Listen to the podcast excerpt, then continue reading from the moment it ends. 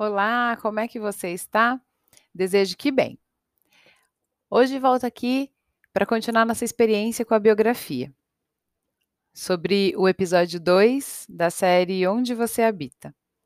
Vou comentar hoje sobre o primeiro setênio, que é a etapa que vai do nascimento, que na verdade é desde a barriga da mãe, desde aí já está contando, até os 7 anos. Essa fase é a fase em que sentimos tudo que o mundo externo nos oferece. Quando nós estamos com portas e janelas abertas para tudo. Ainda que quando você estava na barriga da sua mãe, você já entrava em contato com esse mundo aqui de fora. Pelas emoções que a sua mãe sentia, pelos alimentos que ela comia e pelo que você ouvia. Isso mesmo, sim. Ao contrário do que muitos pensam, a cóclea, que é o órgão responsável pela nossa audição, ela já está funcionando desde a 21ª semana de gestação. 5 meses de gestação. Mas, anteriormente a isso, o bebê já é sensível aos sons pelas vibrações sonoras que excitam o bebê pelo tato, que já está ativo anterior à audição. Mas bem, desde a barriga, nosso corpo e os nossos sistemas de informação são como uma massinha de modelar. Sabe massinha que a criança brinca? Como uma massinha de modelar nas mãos dos nossos pais ou dos responsáveis. Como algo onde muito pode ser criado, a partir do outro. Já que é inteiramente inconsciente e dependente do outro. Como se o ambiente externo, a partir de quando nascemos, pudesse terminar aquela obra que foi começada. Assim, seguimos o nosso desenvolvimento com conquistas a partir daquilo que recebemos e daquilo que percebemos. Mas o que será que nós podemos perceber? Estuda-se movimentos que expandem e que contraem, sabe? Expande como se fosse uma expiração. E expandem e contraem como se fosse uma inspiração. O respirar fundo. Assim como as batidas do coração da mãe desde o útero. Esse movimento continua aqui fora. Por exemplo, aquela criança que recebeu pouco contato físico, que passou horas com a fralda suja ou sem se alimentar, percebe um movimento de contração, como quando nós estamos com frio. Ela fica o tempo todo contraída, apertando.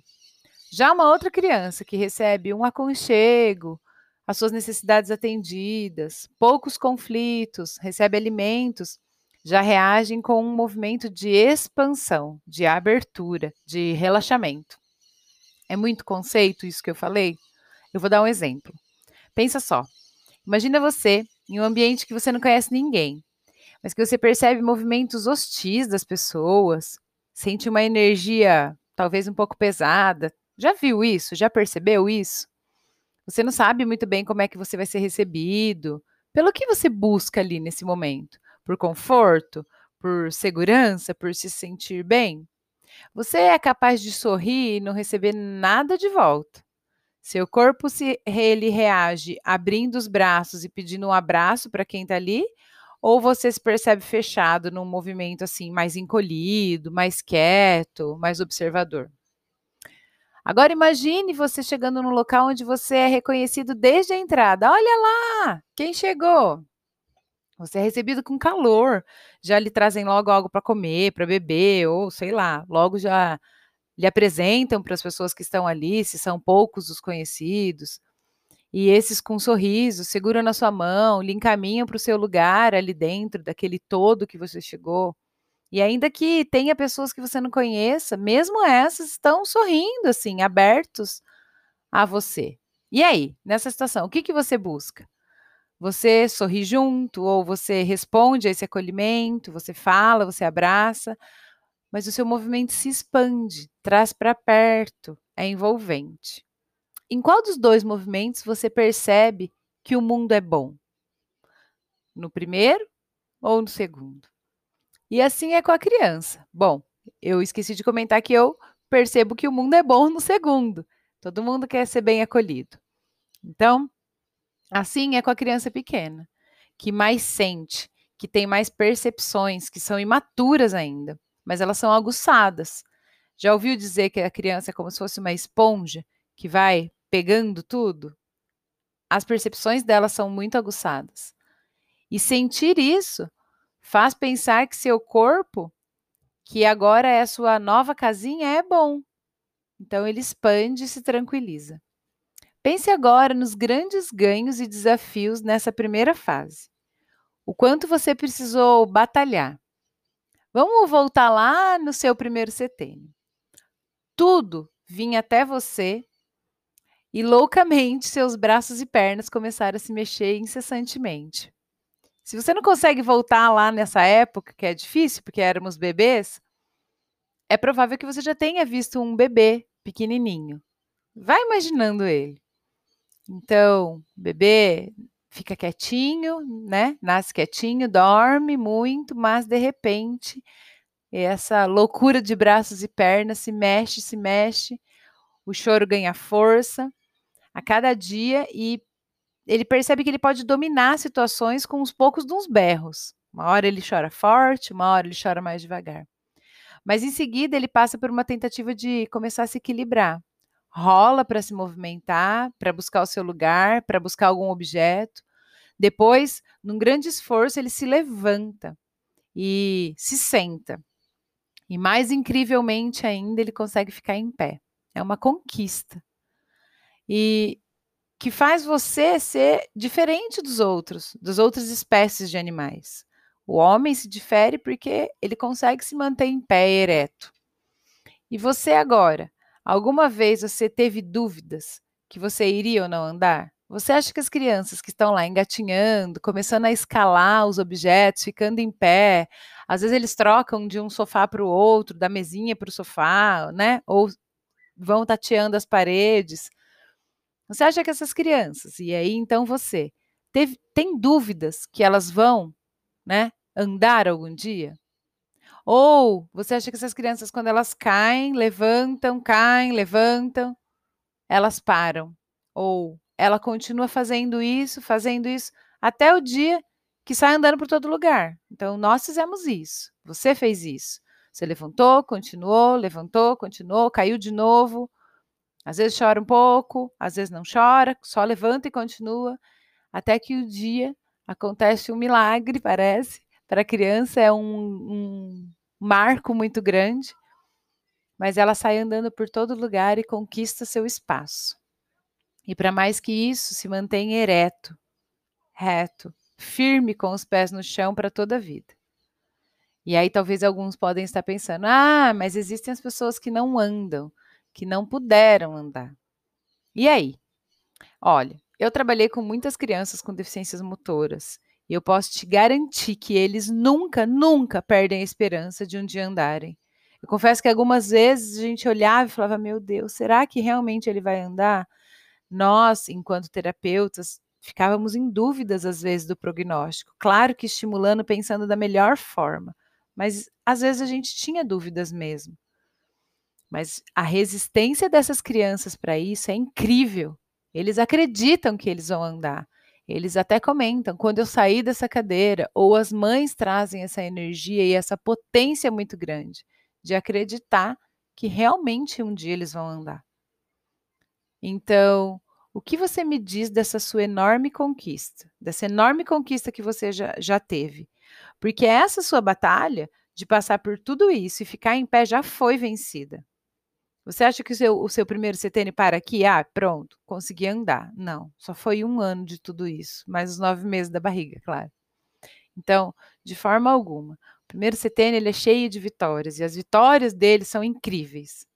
Em seguida, a andar vem uma nova jornada. Apesar de você ser atendido quando grita, ou quando gritava, né? Não sei se até hoje você grita para ser atendido. Percebe que você é capaz de produzir algo que faz com que as suas vontades cheguem mais rapidamente, faz com que o seu espaço seja ainda mais preservado e conquistado. E aí a criança, então, aprende a falar. Você aprendeu a falar. Então, a criança, você, eu estou usando as duas formas, porque não sei como é que você está aí imaginando na sua cabeça. Mas ela passa por quase um ano todinho, sem contar esse tempo na barriga, só ouvindo. Pense aí, como seria você Passar um ano todo, só ouvindo, sem falar.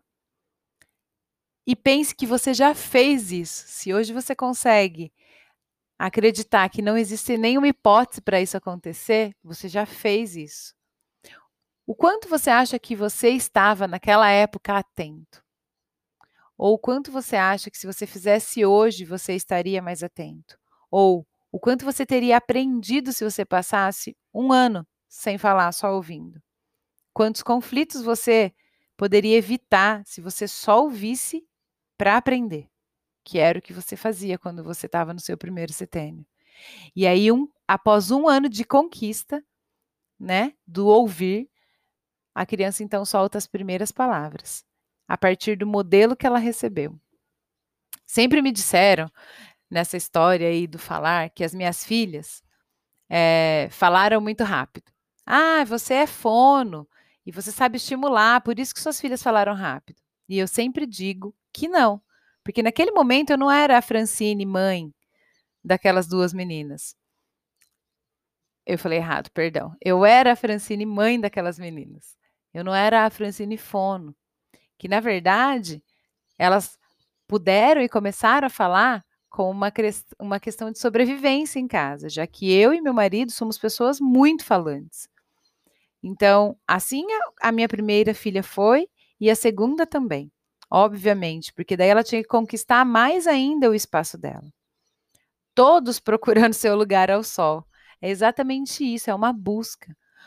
Nós usamos a comunicação para buscar nosso lugar, a nossa relação social.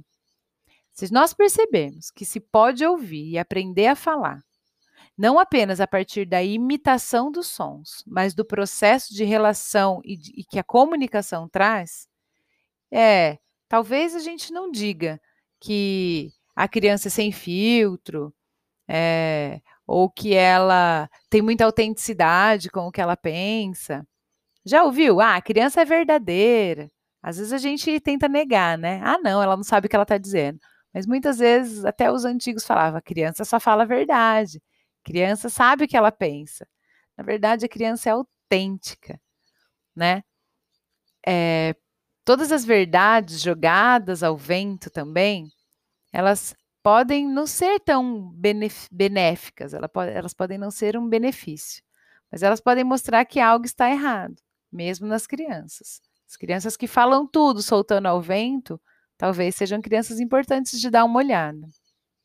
Mas os adultos também. Eu sugiro que você busque aí até nos podcasts anteriores sobre falar com verdade ou falar com autenticidade. É uma reflexão bem bacana e tem nos podcasts anteriores aí, eu recomendo. Mas voltando aqui, como é que está a sua escuta? Como é que está a sua fala? Como é que está a sua comunicação? Olha só para esse aprendizado que você já teve. Escutou um ano, aprendeu por imitação dos sons, e consegue agora dizer aquilo que você precisa dizer para buscar o seu lugar ao sol, para buscar o seu lugar numa relação, não importa que tipo de relação essa seja. E para mais que isso, o quanto você busca e o quanto você tem de verdade, mas não só verdade, de autenticidade na sua fala. E ainda mais, tem outras conquistas nesse setênio. Você aprende a se comunicar a partir das palavras que lhe colocam limites, os nãos, os sims, ou os esse é meu, ou sou eu. Percebe-se então os limites que a gente coloca para as crianças, ou que nos colocaram quando éramos crianças. Veja só uma criança de 3 anos. Ao mesmo ponto que ela briga pelo carrinho, pela boneca, pelo brinquedo, seja lá qual for, ela briga por se encontrar, por achar o seu ponto ali. Se ela recebe muita restrição, se ela pode fazer poucas coisas, ela passa a acreditar que ela pode estar incomodando. E aí ela passa a ser uma criança mais fechada, ou que busca formas de chamar atenção para garantir que a sua expansão, lembra que eu falei da expansão, seja necessária. Então, ela chama atenção para garantir a sua expansão. Ou outra que pode ela pode fazer as coisas demasiadamente, pode isso, pode aquilo, ela acredita que pode se realizar e que pode realizar o que ela quer pensando assim. E talvez ela se frustre com maior facilidade quando ela encontrar com um não. E você agora? Como é que anda o seu alcance para as coisas? Está muito restritivo ou você está acreditando que você pode tudo? Qual é o seu caminho para você se desenvolver? E ao final desse setênio, a criança que nasceu completamente dependente do todo vai deixando essa dependência. Ela vai mantendo-se por si só e inicia, então, a troca de dentes. Nossa, que nada a ver, por que você trouxe a troca de dentes aqui? Porque a troca de dentes é o momento pelo qual se remete a mudanças, a força que vem com esses dentes permanentes, que se tornam permanentes em nós. São coisas que estão chegando agora, que vão ficar permanentes em nós. A nossa força e a nossa vitalidade estão aí agora atingindo um pico máximo de maturação, e ao ponto até de serem substituídas para iniciar uma nova fase. Por isso que esse marco da troca de dentes. E você pode estar pensando, tá, agora eu sei sobre desenvolvimento de crianças, ou então, ah, beleza, eu já sabia que tudo isso acontecia. E até pensando, ah, ela esqueceu de falar que a criança também começa a comer. Independente de onde você está, eu convido você a retornar lá no seu primeiro setênio. Praticar o ouvir. Depois, praticar o falar. E, enfim, sobre a sua forma de reagir aos enfrentamentos. Como é que você se mantém ereto hoje? Como é que você vê as coisas que você já conquistou? Quantas vezes você caiu sem desistir? Ou que você trocou no final de uma fase ou ousou substituir algo para algo permanente. Enfim, traga seu primeiro setênio para o agora e reveja como a aplicabilidade daquelas primeiras conquistas ainda servem para a sua vida no dia de hoje. Logo, logo eu retorno aqui com o segundo setênio. Eu desejo que você tenha boas experiências e agradeço a Deus por estar viva e atenta a essas percepções. E a você que me prestigiou nessa jornada de se olhar. Um grande abraço e até a próxima.